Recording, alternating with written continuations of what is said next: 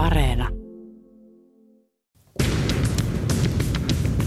Politiikka Radio. Mitä länsi voi tehdä, jos Putin halutaan laittaa koville? Sitä pohdimme tänään. Tämä on Politiikka Radio. Minä olen Linda Pelkonen. Politiikka Radio.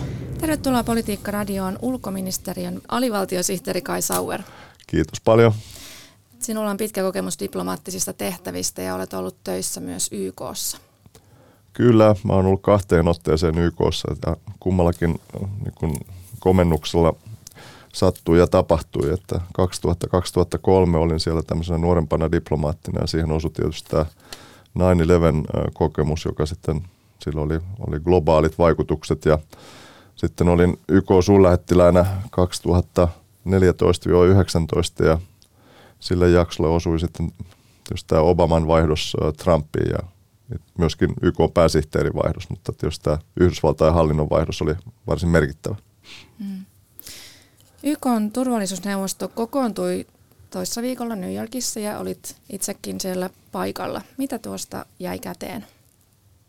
No se, se koko viikko oli, oli, oli varsin kiinnostava ja, ja sinnehän lähdettiin äh, niin kuin sekä, sekä Suomena että, että Eurooppana lähdettiin äh, keskustelemaan näiden meidän niin kuin globaalin etelän kumppaneiden kanssa tästä Venäjän aggressiosta Ukrainaan ja, ja pyrittiin niin kuin selittämään ja perustelemaan sitä niin kuin eurooppalaista näkemystä tästä kriisistä, joka tuntuu kyllä olevan kovin erilainen siellä, siellä kun sitä sitten vähän kauempaa tarkastellaan. Ja, ja se vaatii hyvin paljon tämmöistä niin kuin perustavaa laatua olevaa, olevaa selitystä ja, ja argumentointia – jotta sitten saadaan nämä näkemykset kohtaamaan. En ole varma, että onnistuttiin kun siinä ihan sataprosenttisesti, mutta varmaan päästiin muutama askel eteenpäin. Mm. Ukrainan YK-lähettiläs kutsui turvallisuusneuvoston kokousta ajanhaaskaukseksi. Oliko ajanhaaskausta vai saatiinko jotain oikein aikaankin? No, tämä on niinku tämä ikuisuuskysymys, että, että mitä, mikä rooli sillä YKlla sitten on, kun, kun yksi niin pysyvä turvallisuusneuvoston jäsen on, on konfliktin osapuoli ja tässä tapauksessa vielä, vielä se hyökkääjä, niin totta kai se, se, se järjestö ja erityisesti turvaneuvosto lamaantuu.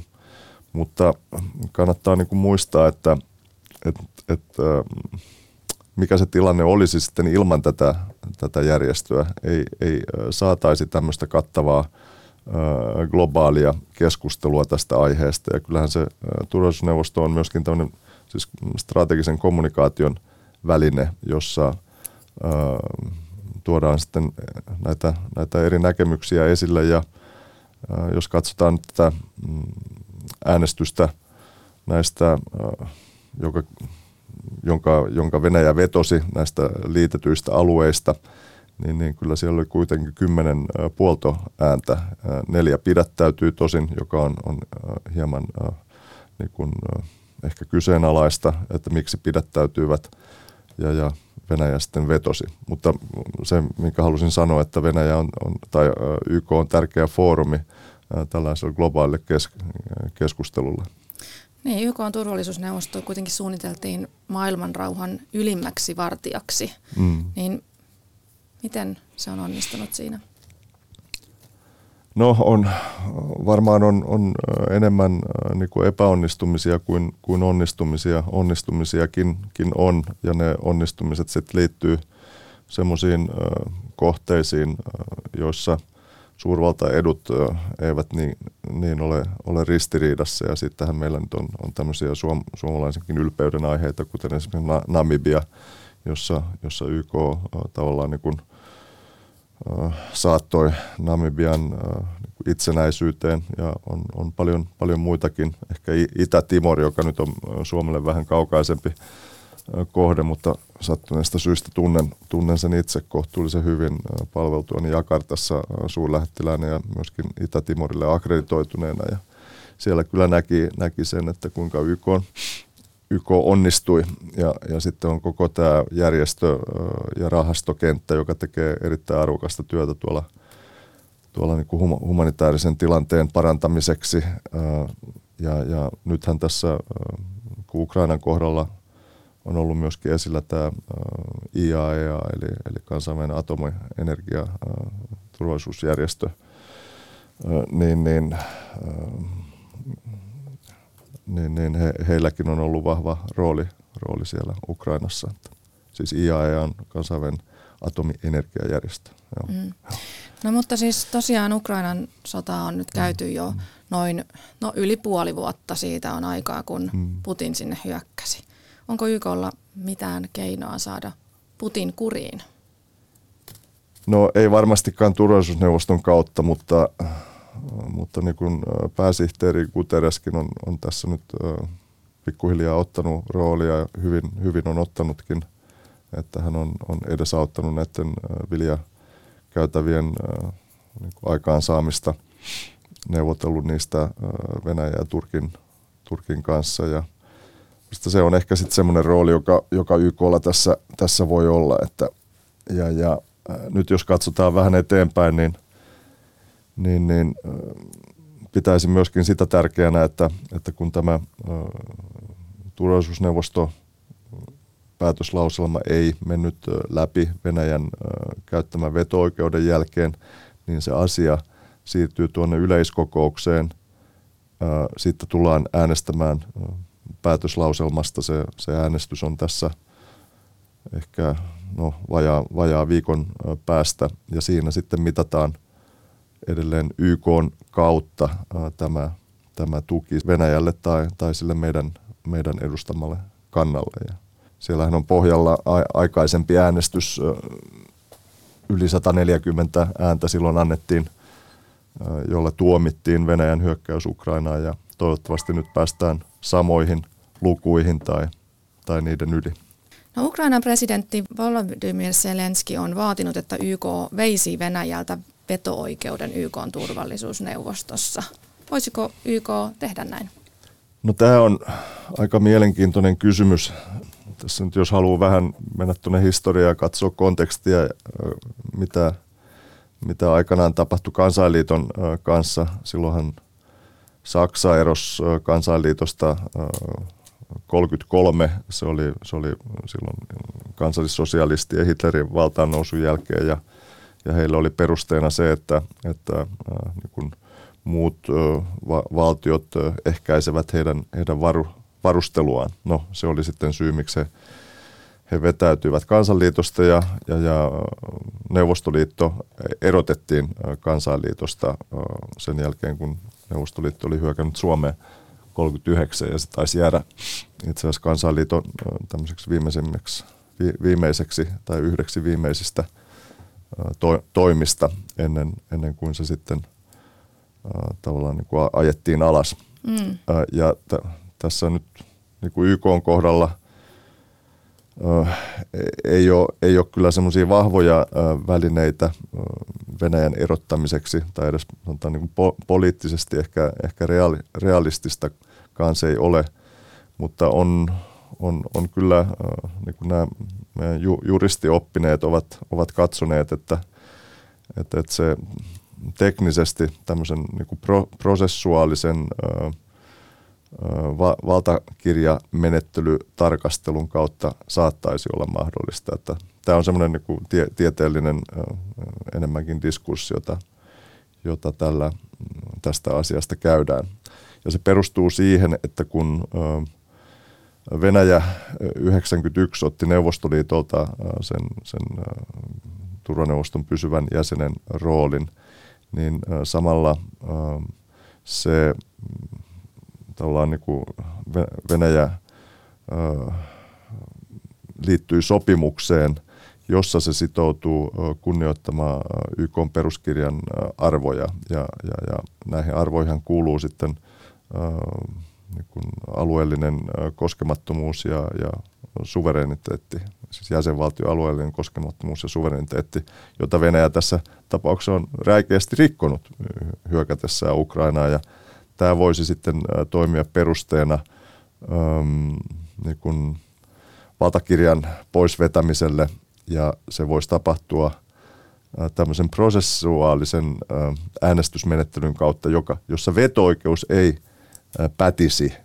Ja tämä on niin kuin olennaista siinä, että se voitaisiin päättää niin kuin yhdeksän äänen enemmistöllä, yhdeksän ääntä 15. No, tämä meni vähän, vähän tämmöiseksi niin kuin nyhertämiseksi nyt tämä. Eli juridisesti mahdollista, mutta poliittisesti hankalaa.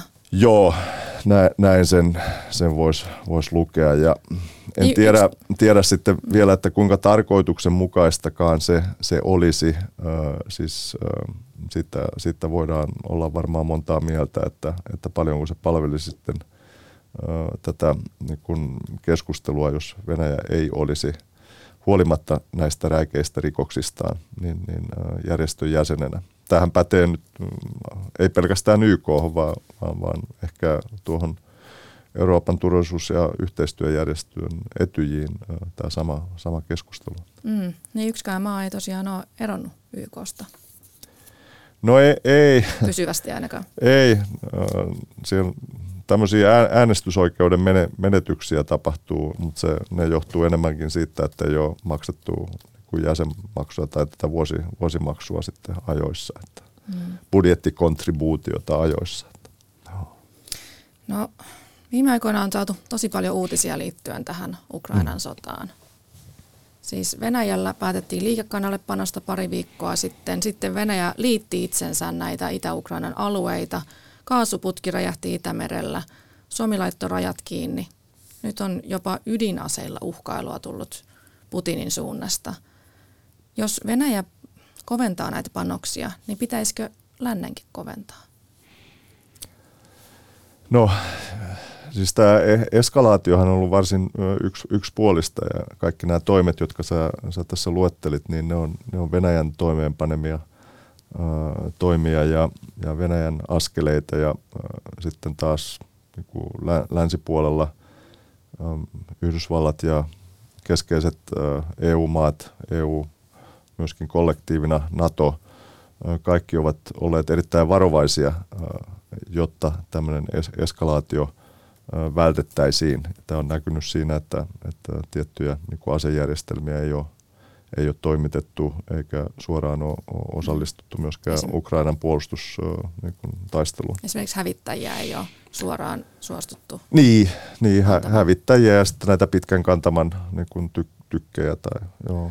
Niin, no mitä, miten sitten voitaisiin tehdä, jos länsi tässä nyt haluaisi laittaa Putinin kuriin, niin mitkä ne keinot käytännössä sitten voisi olla, jos ei kuitenkaan haluta mennä niin pitkälle, että lähetetään NATO-sotilaita Ukrainaan?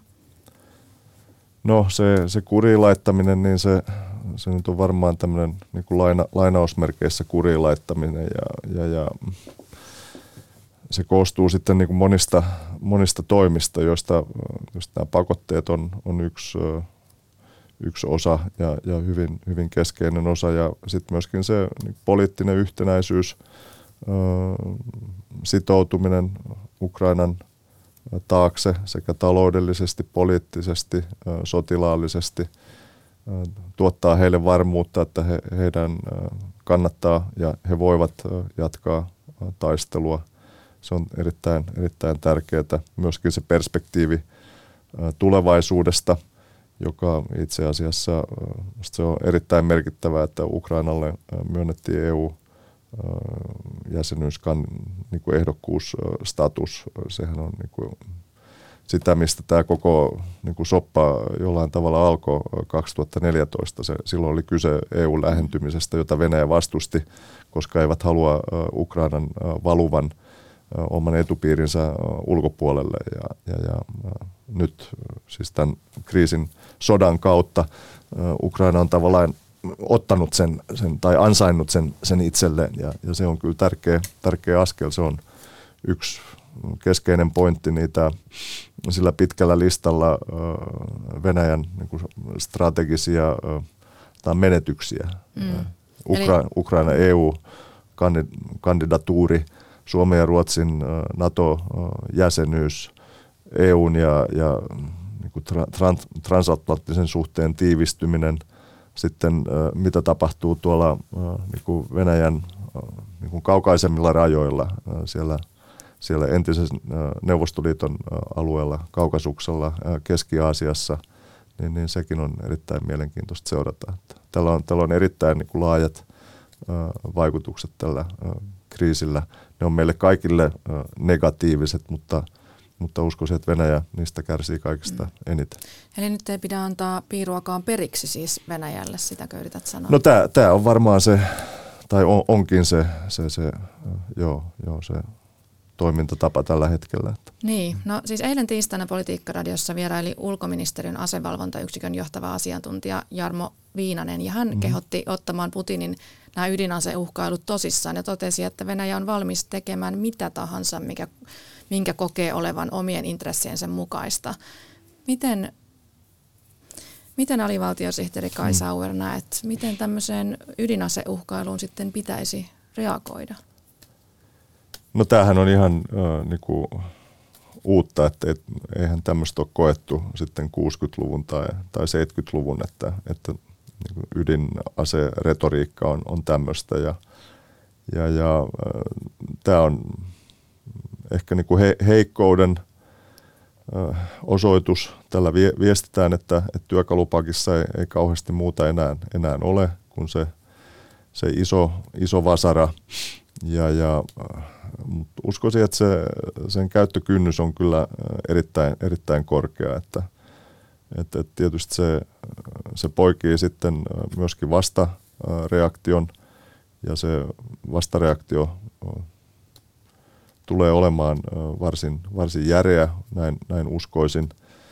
Ja sen lisäksi se tulee tuottamaan niin poliittisen tappion. Ja se, se poliittinen tappio ei ole pelkästään alueellinen, se ei rajoitu Eurooppaan tai, tai niin sanottuun länteen, vaan kyllähän tämmöinen niin kuin rekisteröitäisiin sitten myöskin tuolla kauempana, että juuri, juuri näillä ehkä niin kuin Venäjän, Venäjän enemmänkin myönteisesti suhtautuvissa piireissä, että mm. Kiina, Intia – nämä isot niin kuin globaalin e-, etelän vaikuttajat, niin, niin, niin kyllä uskoisin, että niin kuin Venäjän sympatiapisteet siellä laskisivat melko merkittävästi. Niin, että jos ydinasetta todellakin käytettäisiin, niin se sitten tarkoittaisi, että sota ehkä laajentuisi Ukrainan ulkopuolellekin.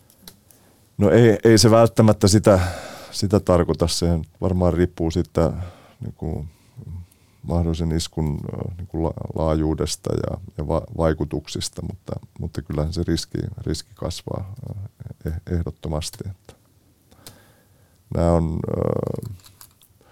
asioita, joihin liittyy niin kuin erilaisia skenaarioita ja, ja tietysti tämmöinen ydinaseen käyttö, niin, niin, niin äh, kyllä se, siis sehän ei tapahdu niin kuin ihan äkki, äkki yllättäen, vaan, vaan se edellyttää niin kuin Venäjälläkin varsin niin kuin perusteellista päätöksentekoa ja, ja siihen liittyy niin kuin tiettyjä steppejä, komentoketjuja, jotka ymmärtääkseni ovat sitten myöskin niin kuin hava, havaittavissa. Että, et, et. Niin, eli jos, jos siihen, että oltaisiin lähellä ydinaseen mm. käyttöä, niin todennäköisesti se havaittaisi jo ennen kuin se ydinkärki sieltä lähtee. No, tai ainakin matkalla oleva ydinkärki huomataan. Niin, niin siihen liittyy kaiken näköistä niin kaluston liikuttelua ja, ja poliittista päätöksentekoa, josta voi sitten niin vetää johtopäätöksiä.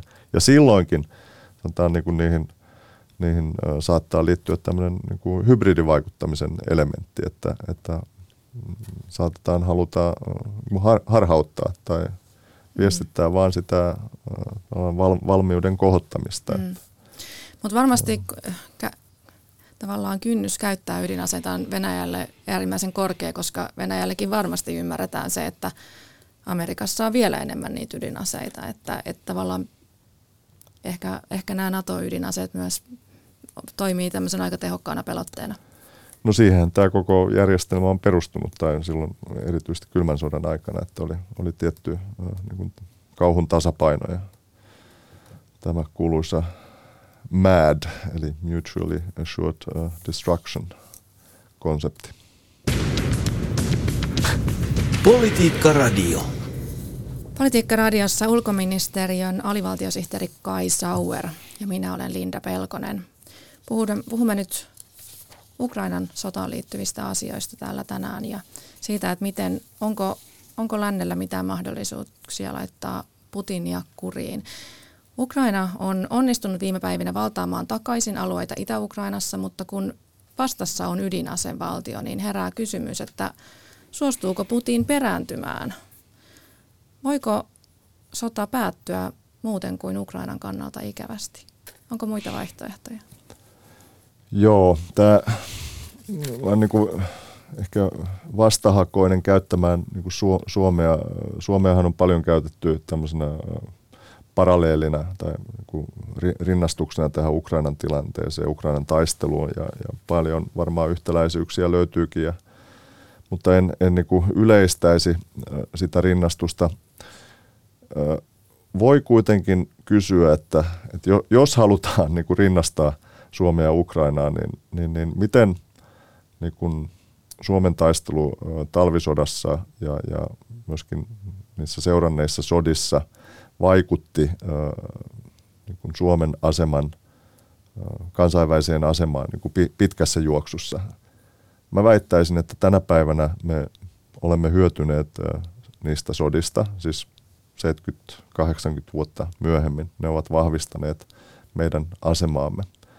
Eli, eli jos sen saman kysymyksen asettaa Ukrainalle, niin tietysti vastaus on annettavissa monen vuosikymmenen kuluttua, mutta ei, ei välttämättä poissuljettua, että Ukraina on tällä taistelullaan äh, niin kuin vahvistanut omaa historiallista asemaansa Euroopan kartalla. Sen, sen niin kuin ehkä tämmöisenä enemmän filosofisena äh, to, toteamuksena mm. tähän. Sodan päättymisellä voisi olla parikin eri skenaariota. Siis tämä tilannehan on totta kai tosi haastava, koska kumpikaan osapuoli ei halua antaa periksi Ukraina ei missään nimessä halua luovuttaa alueita Venäjälle. Venäjä pelaa niin, niin kuin presidentti Niinistökin totesi, että pokeritermein all in. Hmm.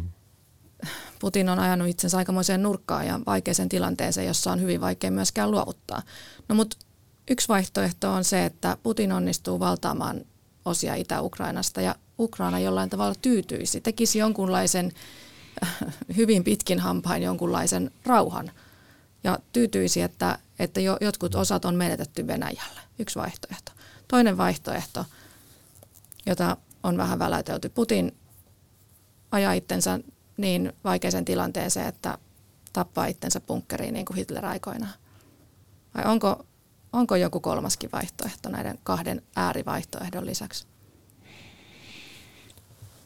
No varmaan kolmas vaihtoehto on ja, ja, ja neljäskin vaihtoehto on et, et, eh, ehkä näihin nyt ei, ei silleen yksityiskohtaisesti kannata mennä, mutta se semmoinen havainto mulla nyt on, on tästä, että, että tässä ei ole pelkästään niin kuin kaksi maata vastakkain sodassa, vaan, vaan myöskin kaksi järjestelmää. Että meillä on tämmöinen siis presidenttijohtoinen parlamentaarinen järjestelmä Ukrainassa, joka on varsin niin kuin, sanotaan vä, värikäskin monella tavalla, että po, poliittisesti hyvin monisyinen ja ulotteinen. Ja päätöksenteko semmoisessa järjestelmässä niin kuin kriisitilanteessa uskoakseni ei ole, ei ole kovinkaan helppoa. Se vaatii ehkä tiety, tietynlaista niin kuin se, selkeyttä siinä tilannekuvassa, eli, eli tässä niin kuin so, sodassa, sodan kehityksessä, jotta päästään, päästään tuota, niin kuin siinä systeemissä jonkinnäköiseen rauhanpäätökseen. Kun taas Venäjän puolella se on huomattavasti keskitetympi, että se on käytännössä yhden, yhden ihmisen päätös, että miten, miten edetään. Eli uskoisin, että tämä, tämä tuo niin kuin semmoista mm, no, monimutkaisuutta tähän, tähän tilanteeseen myöskin. Muistetaan mm. niin kuin Suomen sodista taas, että, että meillä oli rauhanoppositio jatkosodassa ja, ja, ja talvisodassahan esimerkiksi silloinen puolustusministeri Niukkanen niin vastusti niin niitä Moskovan rauhanehtoja siitä syystä, että, että niin kuin Karjala menetettäisiin. Ja ehkä samaa ajatusta nyt on niin kuin Ukrainassakin. Niin voisiko tämä olla samantyyppinen samantyyppinen rauha kuin mitä Suomella silloin, että menetetään joku itäinen osa Venäjälle ja sitten sovitaan jonkunlainen ikävä, ikävä niin kuin, tavallaan pitkin hampain suostutaan johonkin sellaiseen, mikä ei ole suurimman osan kansan mielestä välttämättä edes niin kuin tyydyttävä lopputulos, mutta sitten taas lopetetaan se mm. tilanne, jossa päivittäin ihmisiä kuitenkin kuolee siellä, siviilejä kuolee joka päivä, se täytyy muistaa. Voisiko tässä olla siis samankaltainen tilanne? No mä en, en lähde sitä arvioimaan, että se on, se on ukrainalaisten itsensä arvioitavissa. Että. Ylen ulkomaan toimittaja Antti Kuronen arvioi kesäkuussa tässä samassa studiossa Politiikkaradiossa, että ainoa tie ulos sodasta olisi, että länsi tukisi Ukrainaa vielä enemmän, jotta Venäjän sotilaat saadaan karkotettua miehitetyltä alueelta. Mm. Joo, mä oon Kurosen suuri, suuri ihailija, että hän on tehnyt erinomaista työtä siellä hyvin, hyvin vaikeissa uh, olosuhteissa. Niin, no mutta mitä mieltä tästä arviosta? Onko tämä realistinen? Niin sanotko vielä, että mikä, niin, mikä että, se oli? että tuettaisiin, että länsi mm. lähtee tukemaan mm. niin voimakkaasti mm. Ukrainaa, että Venäjä, Putin ajetaan pois sieltä. Mm. mm. No, siis Ukrainallahan on oikeus YK peruskirjan mukaan puolustaa suvereniteettia ja, ja itsensä kohdistuvaa hyökkäystä. Että, ja, ja se, että Ukrainaa tuetaan tässä, niin se on täysin legitiimiä myöskin YK peruskirjan perusteella. Ja uskoisin, että tämä, tämä yhtenäisyys ja tuki Ukrainalle on tällä hetkellä oikea tapa. Mm. Kuinka pitkälle Ukrainaa voidaan tukea? No toivottavasti siihen asti, että, että he ovat itse niin kuin siihen lopputulokseen tyytyväisiä. Mm. Mahdollisesti antaa kuinka paljon vaan aseapua, sotilaitakin jopa? No joo, se on sitten muiden käsissä, että Suomihan on, on tässä ollut talkoissa mukana, mutta, mutta se päätuki kyllä tulee, tulee sitten muualta. Ja täytyy muistaa, että se sitten ei, ei rajoitu pelkästään tähän aseelliseen tukeen, vaan tämä on kaik, monille tiedossa oleva luku, että 5 miljardia – kuukaudessa tarvitaan sen yhteiskunnan pyörittämiseen niin kuin lahja, lahjarahaa, apua. Sen päälle tulee jälleenrakennuskustannukset tämän, tämän sodan päättymisen jälkeen tai jo oikeastaan sen aikana. Niistä liikkuu erilaisia arvioita. Tuorein arvio on 349 miljardia, joka on noin suurin piirtein kolme kertaa toisen maailmansodan jälkeen annettu Marshall-apu niin kuin laskettuna nykyrahassa. Että se on, on valtavia summia. Myös Venäjällä vankilassa viruva oppositiohtaja Aleksei Navalny on ottanut kantaa tähän tilanteeseen ja todennut, että länsimaiden pitäisi katsoa paljon nykyistä pidemmälle näitä asioita. Ja hän kirjoitti Washington Post-lehdessä, että huomio pitäisi suunnata siihen, että Venäjä ei tulevaisuudessa enää halua aloittaa uusia sotia. Nythän tässä koko kokonaisuudessa täytyy myös muistaa, että Putin täyttää ylihuomenna 70. Hän ei, niin kuin ainakaan hänen johdollaan ei ikuisesti tätä sotaa jatketa. Mutta Navalnin mielestä ratkaisu pitäisi olla se, että vahvistetaan parlamentaarista demokratiaa. Miten, miten länsi tässä nyt voi toimia tai mitä ajattelet tästä Navalnin kirjoituksesta? Joo, ei, ei voida käydä ikuisuuksia tätä sotaa, mutta tämä seitsemän kuukautta, jota, jota sitä on käyty, niin sekin tuntuu jo, jo niin kuin lähes ikuisuudelta. Tämä on erittäin niin kuin kuluttavaa ka- kaikille. Ja, ja Navalnin artikkeli oli mielenkiintoinen tämmöinen keskusteluavaus, jossa hän tietysti liputtaa sen parlamentaarisen demokratian puolesta, koska hän itse olisi siinä todennäköisesti niin kuin vahva, vahva tekijä. Ja tietysti me, me toivotaan, että, että Venäjällä vallitsisi niin kuin systeemi, joka olisi ennakoitavissa, joka olisi demokraattinen ja vapaa – perustuisi niin kuin vapaisiin vaaleihin. Navalnin kirjoituksessa oli myöskin mielenkiintoista se, että hän rajasi tämän niin sanotun vastuun tästä sodasta hyvin, hyvin kapealle sektorille, tähän niin sanottuun eliittiin, joka sitten voi olla, no se on, se on varmaan viesti siellä Venäjälläkin niin kuin kansakunnan sisällä. Mm. Näistä tulevaisuusskenaarioista varmasti riittää keskustelemista vielä paljon paljon tässä tulevaisuudessa. Kiitos tällä erää oikein paljon tästä mielenkiintoisesta haastattelusta ulkoministeriön alivaltiosihteeri Kai Sauer. Kiitos. Politiikka Radio.